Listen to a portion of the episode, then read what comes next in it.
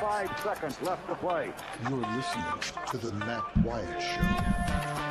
I want winners. This crowd is alive. Play to win the game. Wyatt from the shotgun, two backs alongside. Knock him out, John. Wyatt gets the ball. It won't be long. Wyatt back to throw. Wyatt looks, fires toward the end zone. Passes, caught for touchdown by Matthew Butler. Speak to. They are who we thought they were. And we let them off the hook. I get out of hand, just just tell me I'm a jerk and shut up. Let's go scatter the west, right, tight. That's left. 372 Y stick C spot. The Matt Wyatt Show. He's Radio Wyatt. Well, how am I going to go to college? I'll just play football. Thank you, Jerry. The great, the late, great Jerry Clower. You hear it every day as we start the show. And that's what's happening right now, starting the show. Day three of SEC Media Days here in Hoover, Alabama. I'm Matt in the Farm Bureau studio. Farm Bureau, go with the home team. They are your home team at Farm Bureau.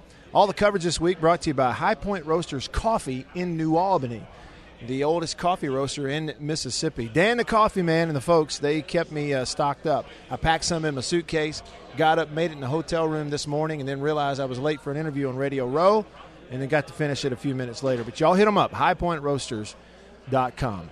I'm going to start you off. No delay on content. Somebody that I, I really want you to hear from right now, sitting across uh, the table here live on Radio Row in Hoover, Steve Shaw the coordinator of officials for the Southeastern Conference. When's the last time you heard a sound clip, Steve, from Jerry Clower? It's been a while. It's been a while, but hey, they're always great. Yeah. They're always great, especially if he's talking about football. Yeah, you know he has that great uh, football bit. He played at Mississippi State. I don't know if you knew that. I did. I, somebody had mentioned. I didn't know it was at Mississippi State. I Yeah. knew he had played in college, so uh, that even makes it better. Yeah, he had that uh, that story that he told about an Alabama running back that was so slippery. He said he hit him and squeezed him to tackle him, and he squirted loose like a watermelon seed. He said, and he was on the ground next to a teammate who started to get up, and he told him, "Just lay here and be still. He'll be back by here in a minute." the great uh, Jerry Clower. Unbelievable. Steve, so, um, uh, officiating, referees and officiating and all that has been a hot topic because Commissioner Sankey really the the first thing we heard this week on Monday about ten minutes on updates and changes and and tweaks and additions and communication that's going to be going on. So help us. And let's start with where does all that originate from, and why is that a topic this week? It actually originated in, in December back in uh, Atlanta. The commissioner came in and talked to our officials, and, and as a good leader would do, what what do you guys need to get better? What resources? Talk to me. So he he engaged our officials right out of the gate, and and then it's been a very busy off season. In addition to what we do is eva- you know close out all evaluations, and then Yeah. we've got camps and clinics he engaged Deloitte Consulting to come in, and uh, you know, anytime he comes into your organization, it's like, uh oh. But Yeah. uh, it's actually been a great process. We uh, I, they they looked at us from, as I said in the big room, from you know opening toss to last whistle, and they've looked at our whole program. There's good news. I mean, they affirmed what we're doing from a selection, a training, and evaluation, and in fact, you know, we compared very favorably not only to our peers, but they did some international looks and officiating organizations. So all that's good, and we can build on. But two things came back that uh, really. Uh, I I think we'll focus on one is analytics, and that's kind of the new buzzword these days. And we have a lot of data on our officials. I mean, we have calls per game, per crew, per official by position, uh, home team versus visitor, your sideline versus other side. We've got all this data. I think what we want now is analytics to come in and, and put a mathematician view on it and say what else can we find in there? What are the nuggets that uh, we need to be aware of? So that'll be happening. But the biggest thing that i think will impact is they said hey your communications is really good with your schools with your coaches with your athletic directors. Some things we can do to bolster that but so communication would be the second major thing. well, communication is really the third. The second, Okay. The second was analytics. The Okay. first was affirming, you know, our, what we're doing in our see. program, which is important. I mean, that was important to me. Sure. Uh, but this third part about communications, and, and it's really going to focus on, you know, how do we communicate better to the media? How do we communicate better to fans? And so that's where this. Uh, you know, this new website, uh, this this Twitter. I mean, first of all, let me just tell your listeners, I'm not going to be out here tweeting, okay? um, but uh, as, as I say, you. I, I, I, I will be giving you know some bright people that understand that world the geeky officiating language, and, and really our goal is um, is not only to make sure people understand the rules, philosophies in officiating, uh, mechanics in officiating, and if we have an incorrect call, you know, I'm always very honest with our coaches, and we've got to call it, I think, across all aspects. So you, you've got to be able to stand up and do that. But here's my goal in it I, I hope that this is a a serious football site. I'm not very good at all the creativity that comes. I'm certainly not going to try to even engage in that because I, I, I would lose. Okay, I, I, would lose right out of the gate. But if the fans want it to as informational and understanding and and feedback on certain calls, then then I think it'll be a good site. One, one final thing I'll say, and, and and and this will be an art we, we officiated over 19,000 plays last year. Obviously, we're not going to comment on 19,000 plays. Sure. But how do you decide what plays and when? You know, can we do it in game? Can we do it after the game? And so we're going to be learning as we go what is good, what's helpful to the fans, what makes a difference. And and I would love to say, well, somebody else has mastered it. We're going to follow them, but the NFL is doing it, the NBA, the NHL, you know, Major League Baseball. I mean, a lot of people, but I don't know that anybody has got the perfect sweet spot yet. Sure. And and we're going to learn and grow as as we work through this. Sure. Um, one of the things that happened last year, and particularly in the state of Mississippi with state fans, is identifying individual officials that either made bad calls or that they felt like had a conflict because of where they lived or who their family was. There was a guy that um, who's been a long time official that you know his name's on message boards and on Twitter and, and is someone who had a family member who maybe played football at Alabama. So there's a lot of questions about the policy for what is a barrier for official A from calling certain games for certain teams. Like for instance, our friend Brad Freeman, one of the great officials who's now an NFL official. Right. You know, he was a state athlete at Mississippi State on the football team, a great baseball player, but I don't think he officiated state games, right? Because that was his alma mater. Correct. So, so what is that policy for who can officiate which games?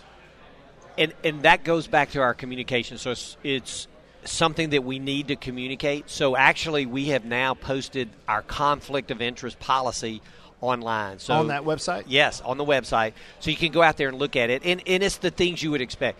You know, you can't officiate your alma mater. You can't if you have a son or daughter attending a school, you can't officiate them. If you have any financial interest in it, if you're, you know, if you have a family member that works there, and it's a whole. If you played with or for a head coach, uh-huh. um, and, and so we we have never really put that out there. It's out there now, and and so your fans can go see what is our conflict of interest policy and, and really we also put out there you know we want the official to you know kind of self you know, if, if they feel there's any conflict to put that out there. You know at the end of the day the integrity of the program is is is the top. Sure. the top part. I mean without an integrity base it doesn't matter what we do on the field. And so we want the fans to see that what eliminates a person from that. And and and then if that's something that through fan feedback or, or coach feedback or whatever we, we need to relook at or add to you know but you got to go you know you go so far down the road because you could say to, to brad freeman you use him as an example great official um, you know, well, gosh, Ole Miss is, is, a you know a rival of Mississippi State, but so is Alabama, and you know so is LSU, Sure. and so so now all of a sudden you have a great official, Brad Freeman, and because he went to school at Mississippi State, well, he can't work he can't work anybody in the conference. Well, Yeah, you know he's right. going to go work in Conference USA. So Sure. so there has to be limits. And here's the other thing that I would say that I I know I would not expect fans to get this, but you know, guys just don't walk out their first year as an official in the SEC. They they have worked, Yeah. you know, a number of years to get to that point. And over that window, you get an official's mindset. You kind of lose your fandom. Yeah. And so we want to protect the official, if nothing else, from putting them in conflicting situations. But I'm going to tell you, our officials at a certain point, you, you become an official. When when I, you know, my wife, we, we can be watching an NFL game. It's like, who are you pulling for? And I'm looking at him saying, the officials. And she's like, really? I mean, who are you pulling for? And I'm the officials.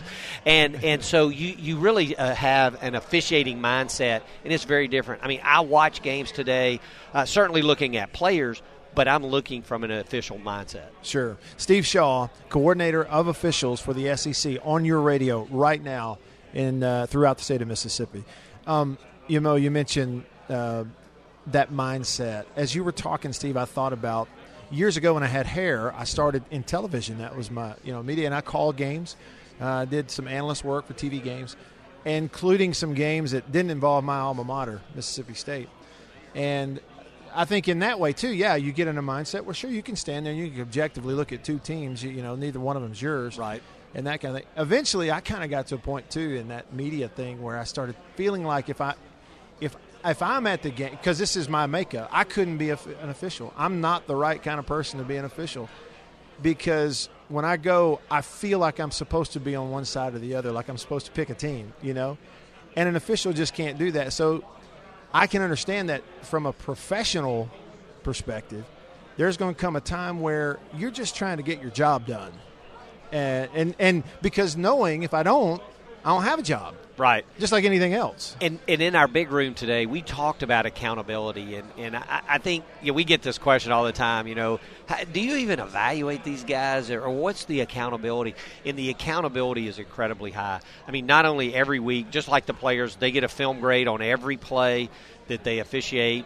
Uh, that film grade, you know, as it builds throughout the season, determines, you know, not only their postseason but their future assignments. Mm-hmm. And, and then at the end of the year, they're like the teams. They want to qualify for a bowl, but then they want to qualify for the best bowl they can absolutely get, and that comes directly through your film grading. And then at the end of the year, maybe more than you wanted, but at the end of the year. We, we take all their film grades, we take an average, and then we force rank each official. We take every observer, and, and this is one of the hardest things. Then we have nine crews, so we have nine referees. They have to force rank every referee one to nine. Wow. And then we take a median score for that. Um, and then we have a, a, a test, a, a actual rules test that they have to take. That they have a score that goes into it. They That have a me- mile and a half run, and then they get a coordinator evaluation. So there's five components that force ranks them in each one of these, Yeah. and that determines do you come back as an official? Do you, what kind of schedule do you get? What crew are you in? And and your bowl assignment. that whole you know written test of uh, sitting down and you got to answer all those questions correctly that would be i'd sweat that one Yeah. you know and I- i'm an analyst on the radio crew right now for state i'm supposed to know i don't I, there's no way i'd get 100% i'm gonna miss something And, and, and the rule, and, and it's almost also like today in, in our big session. So we put clickers in the, the hands of the media. Yeah. How'd And- that go? Well, um, so it was interesting. Um, their a- first two plays that we had, they, so they were they had to judge that we put them in the replay seat. Okay. Is it targeting? Yes, or would you overturn this? So the first play, it was 58-42. So Wow. let me just tell you, regardless of what happened on the field, if I'm 58 percent, then I'm, I'm not going to be here very long, right? A replay guy's not going to be there very long. Sure. Now, their first two, that was pretty rough. They got better as we went, but we never got over 80 percent, you know, accuracy in that room. And I get it, that, uh, but I mean, they those are guys that are around football. I say guys, gender neutral. There were ladies in the audience too, but Sure. Um, I mean, they're around. They live in football, and so their football IQ ought to be better than the average fan. Here, here's what you learn in replay. Everybody thinks replay's easy because back to the sink, you're watching your team. Oh, that's easy. Overturn that. We're going to overturn that. But when you don't have a dog in the hunt, so to speak, I, I can't use dogs in your situation, but um, if you don't have a team you have a rooting interest for, all of a sudden you're sitting in a replay seat and it becomes a hot seat. Sure. These calls are difficult. So we we didn't anticipate them, you know, getting ninety percent or whatever. But it, it reinforces that this is a hard job. Yeah, sure. And it Yes. takes a lot of work, a lot of training to get it right. And the expectation that we're held to is, is very, very high. And and so from that expectation, they didn't pass, but they got better as we went along. Uh, but it, it shows you this is a hard job. Yeah. And these are hard calls. Well, and especially field level, you know, that viewpoint. A- From a football analysis standpoint, we're talking about players and plays and everything. That's one thing I try to get across a lot is that things look so much different field level than they do 50 rows up or, or from camera. You mentioned replay. Steve Shaw, coordinator of officials for the SEC. Does replay, the advent of it, the presence of it, does it ever um, speed up uh, in a bad way uh, uh, the the um, let me let me get this out right. Does it ever speed an official up mentally when we're waiting on this call? We're waiting on replay to happen. They're talking about it in centralized, and we're sitting here, and everybody in the stadium's looking at me wanting a call. Is it a bad thing in that the presence of replay can almost speed up the decision making more than it needs to be? Well, here's what we've learned with collaborative replay. Everybody's fear with collaborative replay was, oh man, you bring in more people in, it's going to take forever. And actually, it has sped the process up. So we, we have a whole group that are looking at keep the game moving. You know, the fans Yeah, want right. it moving. We keep this thing going. And it's not as much how long it takes. It's just, especially if you're in the stadium, it's we want action going. We want we don't want dead time. Sure, And we've really focused on that. But I think that what we've done in collaborative replay has been so positive from two perspectives. Number one, you know, forget the time aspect of it. That's important. Uh, Trust me, when I'm dealing with my commissioner, the time we, we want accuracy, but we want it to be you know handled Quick. efficiently. Yeah. Um, but the two things that collaborative replay has done: number one, it's given us consistency, consistency that we need uh, from replay. But second, it helps us avoid the dreaded incorrect outcome. Yeah. Um, because when you have multiple minds looking at it, you know, somebody's going to catch something, somebody's going to, you know, and we're adding a component this year. Um, Commissioner mentioned it in his talk. So we're going to have a monitor at the sideline for the referee. We've done this in some bowl games. We've tried it out. But now, for every game, the referee will actually be, when they put their headset on, they're going to be looking at a monitor. Now, it's still the replay official's responsibility to make these Still centralized replay Yeah. makes the final decision. Well, actually, by rule, the replay official in the stadium has the responsibility. He's the only one that's technically allowed to overturn a call. Okay. But in collaboration with, With our our Okay. our video center. But the referee is going to be looking at it, and this goes back to communications. The primary reason we, we're doing this is to give that referee, you know, a good visual, so he can, when he turns his microphone on, he can express, you know, why we're overturning or whatever. So because he's seen it, because he's watched it. but also when the coach says, "How did they overturn that?" Today, because he can't see it, you know, he may sneak a peek at the jumbotron or whatever.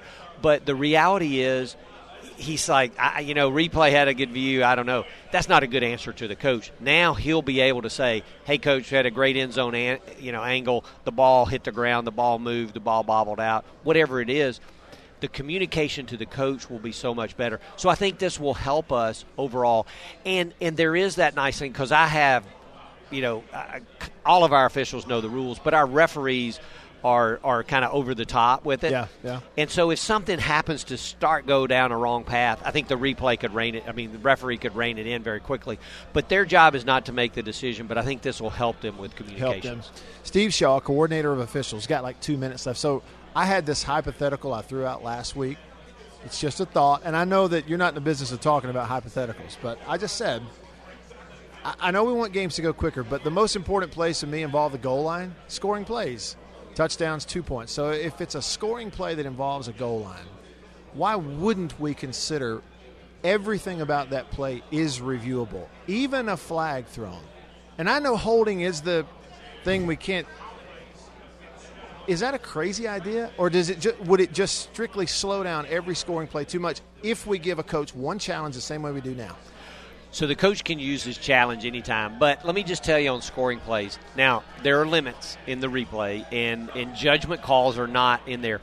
But if you'll actually watch, so do this at your next game, every scoring play, replay will, they have to confirm the score. That doesn't mean Oh. they're going to stop the game.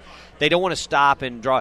But you know, in some plays, or you know, the guy just runs across the goal line. But if you'll watch, the referee will get between the snapper and the holder, Okay. and he will stand there, and he's got his little O to O, the official to official, and they will tell him, "Okay, we're all clear, you can go." And, and then if they can't, if they can't confirm it very quickly, then they'll stop the game and then look at it. Okay. But everyone is, but you know, it's an interesting, intriguing thought you have about a judgment call And as you know, the NFL is going to move down that path Right. with offensive and defensive pass interference. We were in a non-rule change year, so only player safety changes. So we're going to get the luxury of watching what happens with them. Uh, it's going to be an interesting. I'm not going to call it an experiment because they're committed in, but what fans th- I think want is when they see something that happened in the New Orleans game that's a crazy Yeah. pass interference, you know, flagrant. We want that. But now when you open it up, if you get a little hand pin, if you get a little tug on the, the belt loop, it's pass interference. Yeah. So where where do you draw the line? What become in replay because you see so much more in replay. Where are you going to draw that line? I think that's going to be what we watch the NFL solve as they go through the year, and then hopefully we can leverage off of what they learn. Sure. Out of time, it's always great. Time goes by quickly, uh, Steve, when we get to talk to you every year. Um, next time around, whenever that is, I'd love to bounce the idea, the whole, you know, is it even feasible, this whole full time official thing, you know, the NFL kind of moving away and all that. But that's for another day. That's for another day, but always appreciate being with you, Hey, my pleasure. Thank you so much. Steve Absolutely. Shaw, coordinator of officials for the Southeastern Conference. Uh, he's been a busy man this week up and down Radio Row, as well as upstairs uh, in the big room at the podium. Also, today, earlier today, they had a media session where um, they put plays up on the video board, uh, some targeting situations, things like that, and gave the media the responsibility to make the call one way or the other. And as you heard, they got a little better throughout, but at the beginning they were pretty bad. Just like they are at picking the uh, SEC champion. We'll talk about that. Just getting started with you. Mississippi State is here. We're going to hear from Joe Moorhead coming up. SEC Media Days coverage brought to you by High Point Roasters in New Albany. Stick around.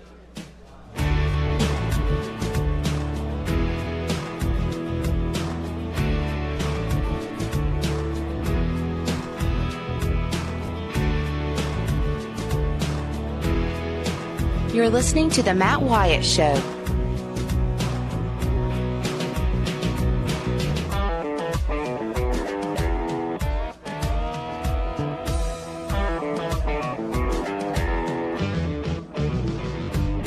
Grainger.com or stop by for all things safety. Granger, for the ones who get it done.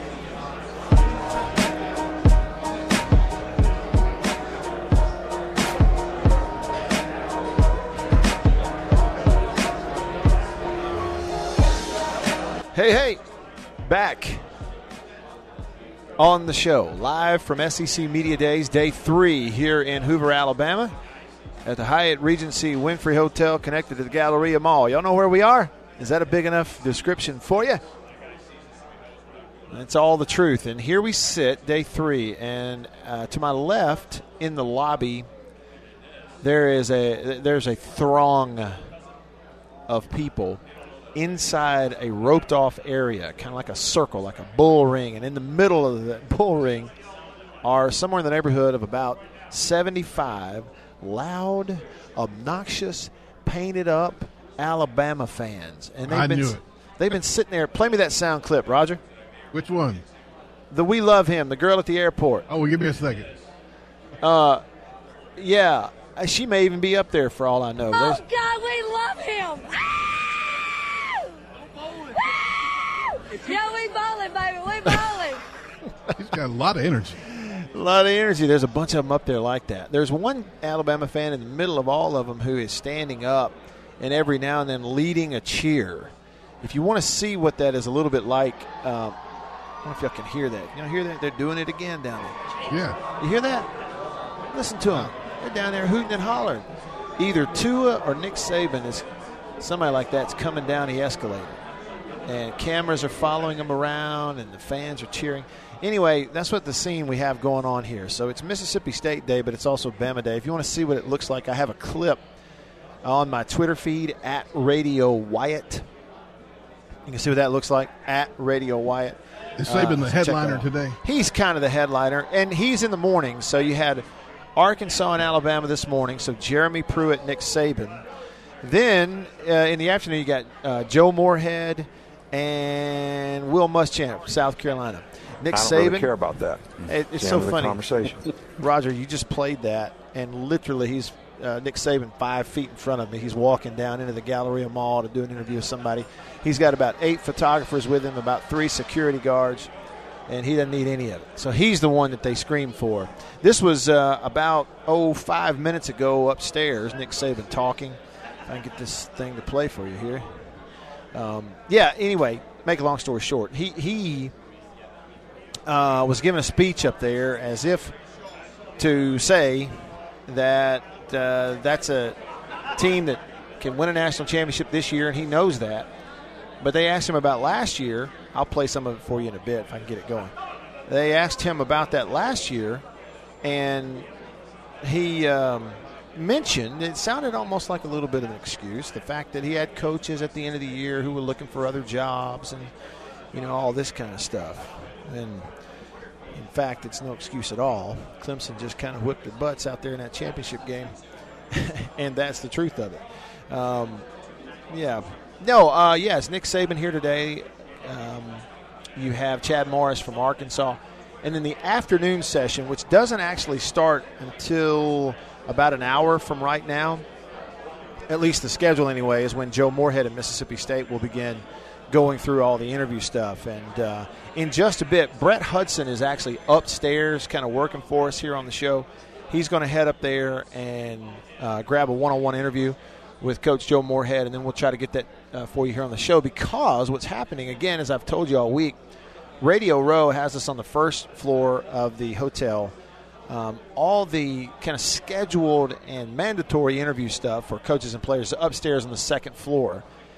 As I understand it, according to their schedule, the state guys, Moorhead and Erroll Thompson Farrod Green, Darryl Williams, the players, are probably not arriving here to the hotel uh, for another 15 minutes, I think. They're going to get here about 12:45. They'll kind of go to a, a holding room upstairs. I say holding; it's just a room. They'll go in there and kind of sit around and wait until everything starts for them at around 1:30. A lot of it is geared around television, and uh, you know, in terms of the radio row thing, uh, we talk with them, and I kind of understand if you if you run that coach down here on Radio Row before his uh, scheduled stuff starts upstairs. You know, what happens is a lot of people grab them. You know, they'll walk through. Hey, can I get you to sit down for a minute? And that's not always the best thing. Um, so uh, that's kind of what we're looking at.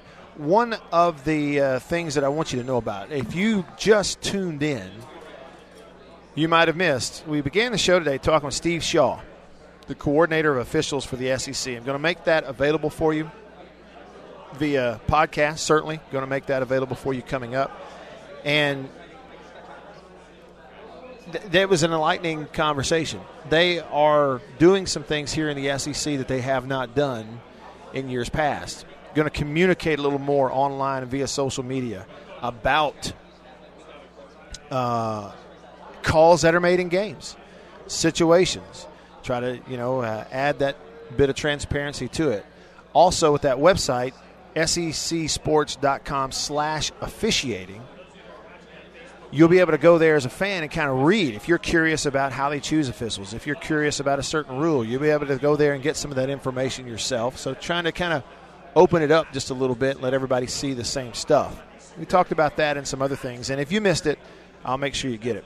All right, you can be a part of the show. Lots of different ways to do that. Number one, call me on the Davini Equipment phone line. Davini Equipment in Madison and in Jackson, your Kubota dealer the number one Kubota dealer, the oldest Kubota dealer in the United States of America, right here at home. They've been doing it better, longer than anybody else, right there at Davini. On the Davini phone, uh, James calling in today as we are live in Hoover. James, what's up? Hey, what's going on, Matt? Not much, man. Just Hey, buddy, talking I, uh, season. That's what it is. Uh, see the ain't too much football going on, but man, I uh, I feel like I'm on the odd side of of the conversation because yesterday I was listening to a show and they were talking about how bad the uh, transfer portal is. Hmm. Uh, I I think that's a good thing because Jane or uh, Matt, I don't know if you played college football. I played college football, and I'll tell you the the only uh, profession where lying is more encouraged than used car dealers and lawyers would be college football coaches. and and and they'll they'll recruit you, man, and they'll say, uh, you know, you're going to start, you're going to be our star player, and then you get there and there's three guys in your position that are all bigger than you and faster than you, and you look around and you're like, well, geez, I could have gone to this place and I could have started like for sure. And uh, I, I love the transfer portal. I feel Um, like if a if a player James, James, where did you play? Do you mind telling me?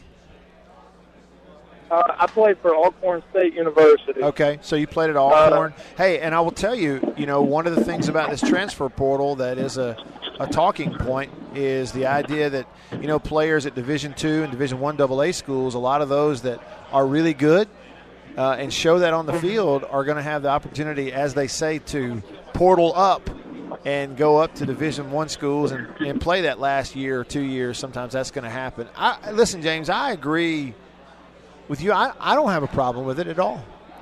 Um, because look, I'm an SEC fan, right? Now my school is Mississippi State, but also have a great affinity for the whole league.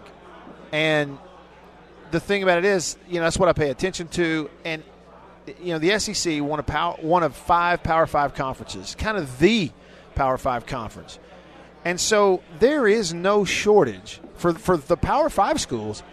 There's simply no shortage of players available to you who, number one, are good enough to play for you, and number two, want to. There are plenty of them out there. So if Alabama or Georgia or State or Ole Miss or somebody has a player leave in the transfer portal, there's plenty of guys to go get and recruit to fill that spot. And it's just it's going to be a forever thing. You're right. Coaches are salesmen. They're selling their program. They're doing what's best for them. In recruiting kids and families, you got to look at what is your priority. If it's playing time, go find a place for playing time. If it's playing for a certain school, do that. You kind of have to look out for your own butt in recruiting when you're a player family. Thanks for your call, James. I got to run. No problem. Pre- appreciate it. James calling on the Davini Equipment phone. More coverage live from Hoover, presented by High Point Roasters Coffee in New Albany, right here in the Farm Bureau studio. Stick around. You're listening to The Matt Wyatt Show.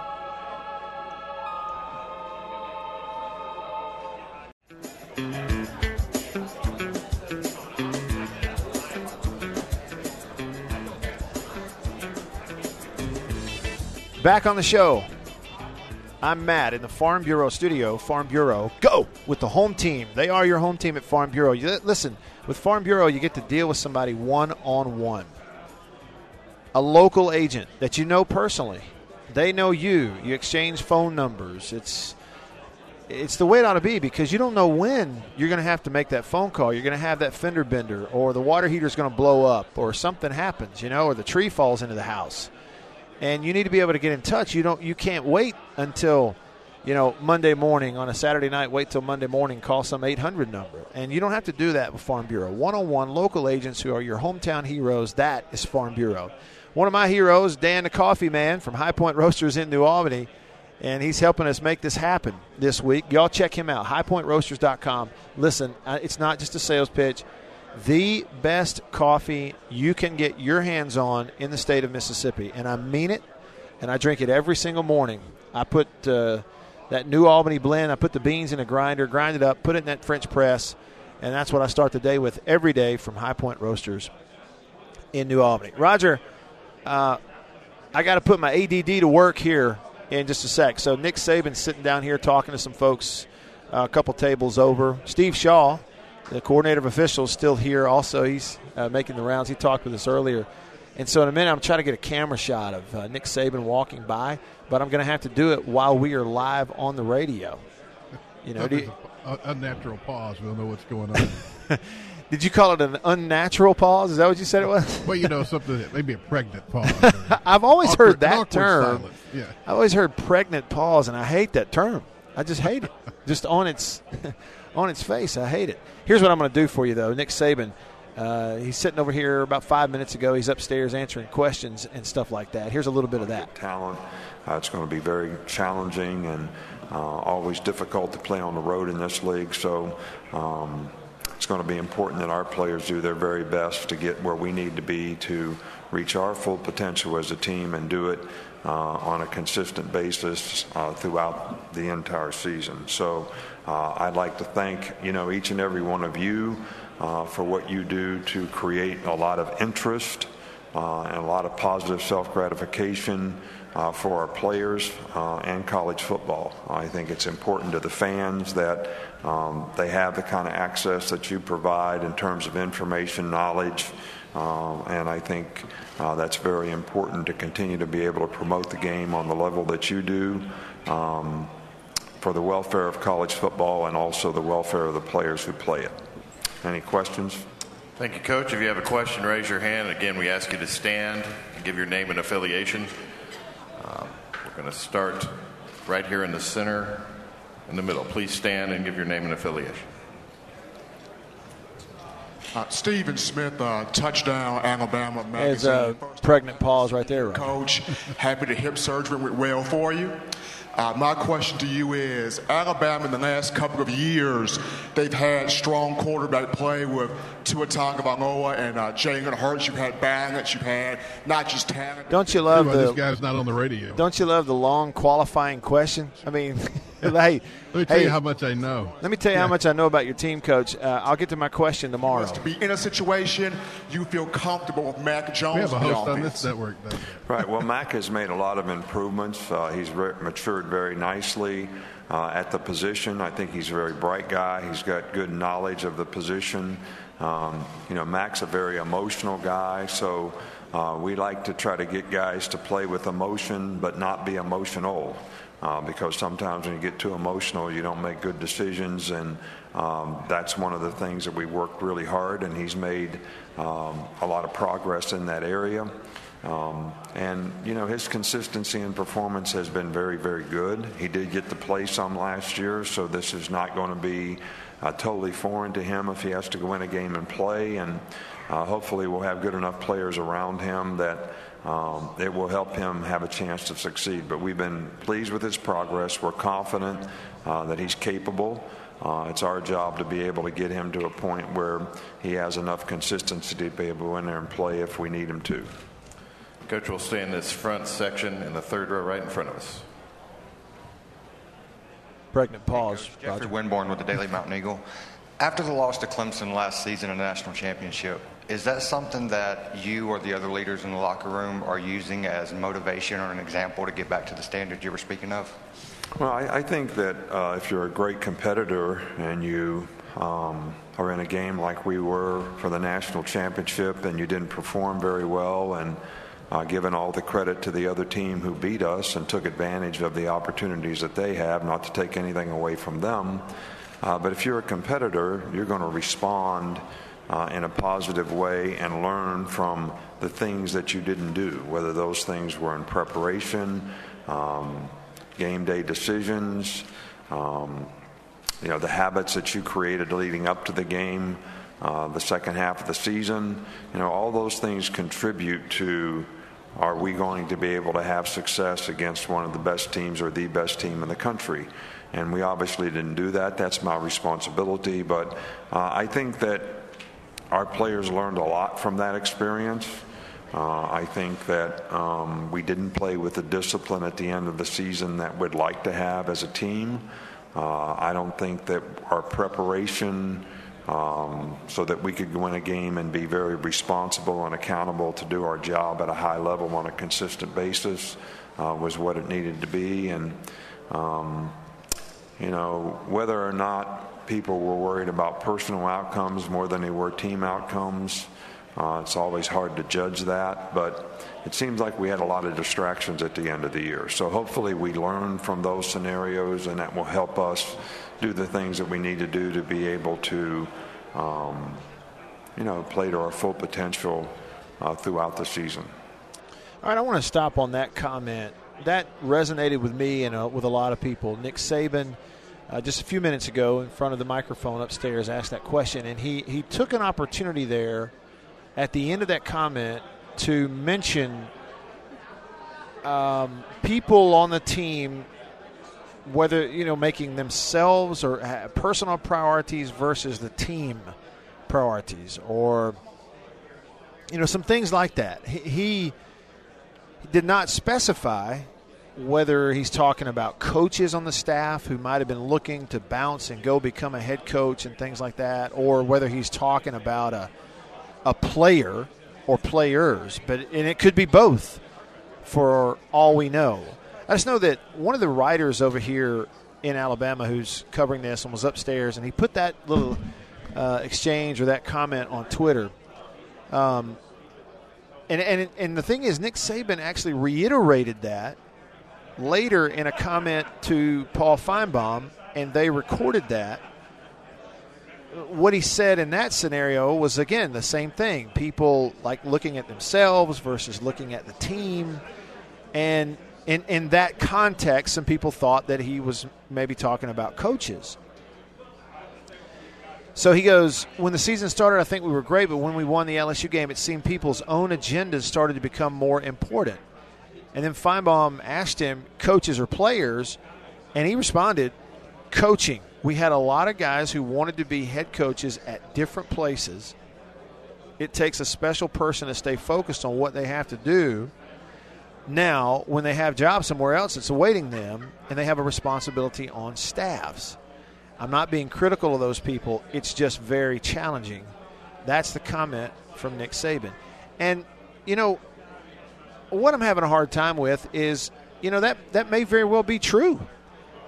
That it was a challenging thing for uh, Mike Locksley, who left to go be what? Uh, the Maryland coach, I guess, and, and you know, maybe others. And maybe it was challenging but it also sounded like a, a tad bit of an excuse um, for not being focused. And and sure, it's almost like as the head coach pointing directly to assistant coaches on last year's staff for the reason that they did not play well at the end of last season.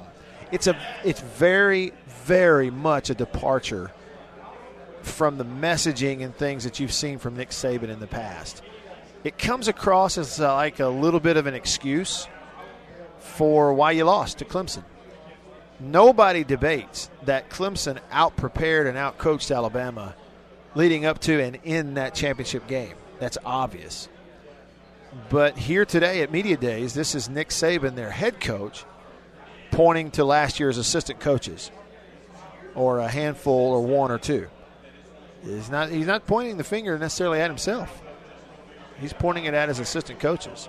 You know, maybe Nick Saban can do that because he's established what he is as a head coach. But the the general idea is that number one, you don't make excuses, and number two, as a head coach, everything is your responsibility.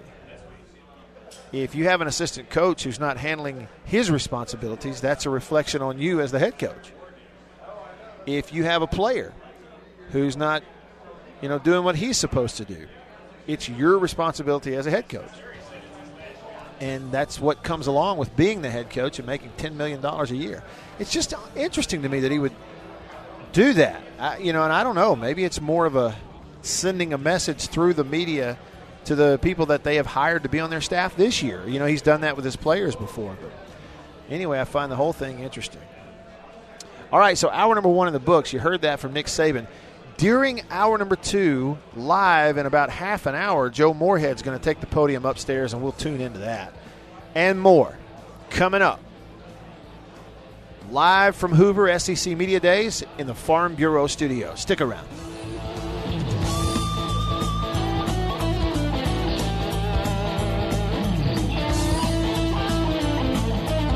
You're listening to The Matt Wyatt Show.